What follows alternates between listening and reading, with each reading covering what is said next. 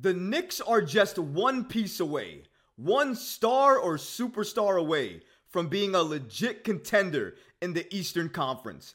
And according to a few NBA insiders, they believe and expect that the New York Knicks will trade for Karl Anthony Towns, as they believe KAT is the missing piece to help the Knicks contend in the Eastern Conference. But what's interesting is that one NBA insider actually believes that the Knicks will trade Julius Randle in order to get Karl Anthony Towns. We're going to break down these reports and let you know exactly what they say. All of this and so much more today. So be sure you subscribe to the channel and have notifications turned on so you never miss a second of the new content. And now, let's get started. A Bleacher Report NBA insider expects the Knicks to trade Julius Randle for Karl Anthony Towns. Now, I don't know about you guys, but when I first heard this report, it actually made me do a double take. You're telling me Julius Randle would be the centerpiece behind a Karl Anthony Towns trade? I felt like I was dreaming. So many Knick fans have wanted to see this type of trade package on the table. So when I heard an NBA insider from Bleacher Report suggest it, it definitely caught my eye. Let's break down the trade package and see exactly what he's suggesting the New York Knicks do to pull off a Karl Anthony Towns trade. According to this NBA insider, he wants Julius Randle to get a change of scenery and KAT to get a change of scenery. And in his mind, the way to do that is for the New York Knicks to receive Karl Anthony Towns and for the Minnesota Timberwolves to receive Julius Randle, Isaiah Hartenstein, and a protected first round pick. Now, when I read that trade, I was smiling from ear to ear because if that's all it's going to take for me to get Karl Anthony Towns, I'm doing the deal because that is a steal to get Karl Anthony Towns. I'm not even the biggest fan of Karl Anthony Towns. I'm really not. But if you're telling me I can get Karl Anthony Towns just for this packet of Randle, Isaiah Hartenstein, and a protected first round pick and maybe it could be a protected pick from another team and not even a Knick pick. If that's the case, I'm doing this deal because that's a steal for a player like Karl Anthony Towns. An absolute steal. But honestly, if you're asking me, if Minnesota did this, it would probably be the worst trade in their franchise history, topping the Gobert trade. That's how bad this trade would be for them. Because you're basically giving up your second best player on your team.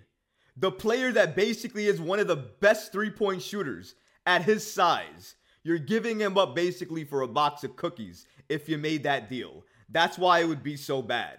I think if you're Minnesota, you'd probably make this deal only if there were about three or four additional picks on the table, and likely all of them would have to be unprotected. I would think that type of trade might at least get the conversation started. It might not even get it done, but it would at least get the conversation started on a Towns trade. Even though I think Towns' value isn't as high as a lot of other people think it is, it's still high enough that I think a package like this would not get it done for the Minnesota Timberwolves side. It just doesn't seem like it's enough value. But here's the reason why Bleacher Report explains they would do this type of deal for both Towns and Randle.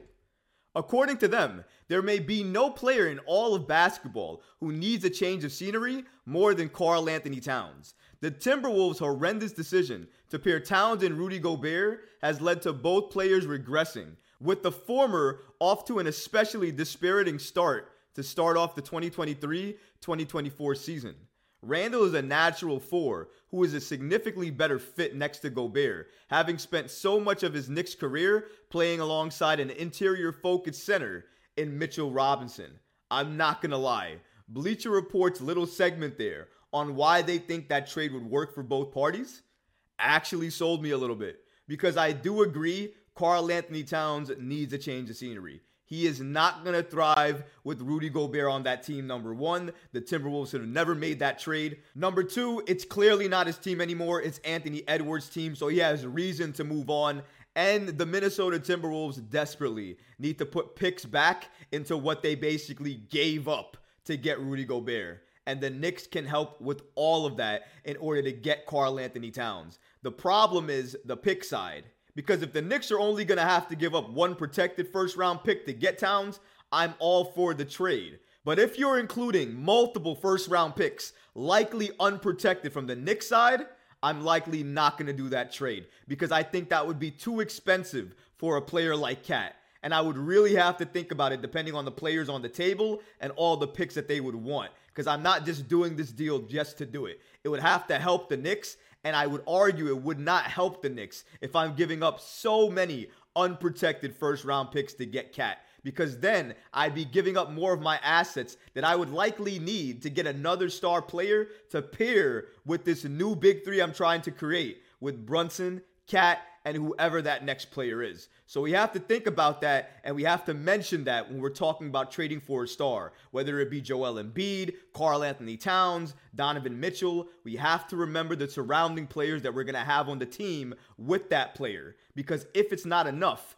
then that trade may do more harm than good for the Knicks. But shout out to Bleacher Report for basically stating that they expect the Knicks to trade Julius Randle and would likely be a blockbuster deal to the Minnesota Timberwolves to get Karl-Anthony Towns. Like I said before, if the initial trade is on the table of Randle, Hartenstein, and one protected pick that I could probably give up from another team that's not the Knicks, I'd probably consider doing the deal.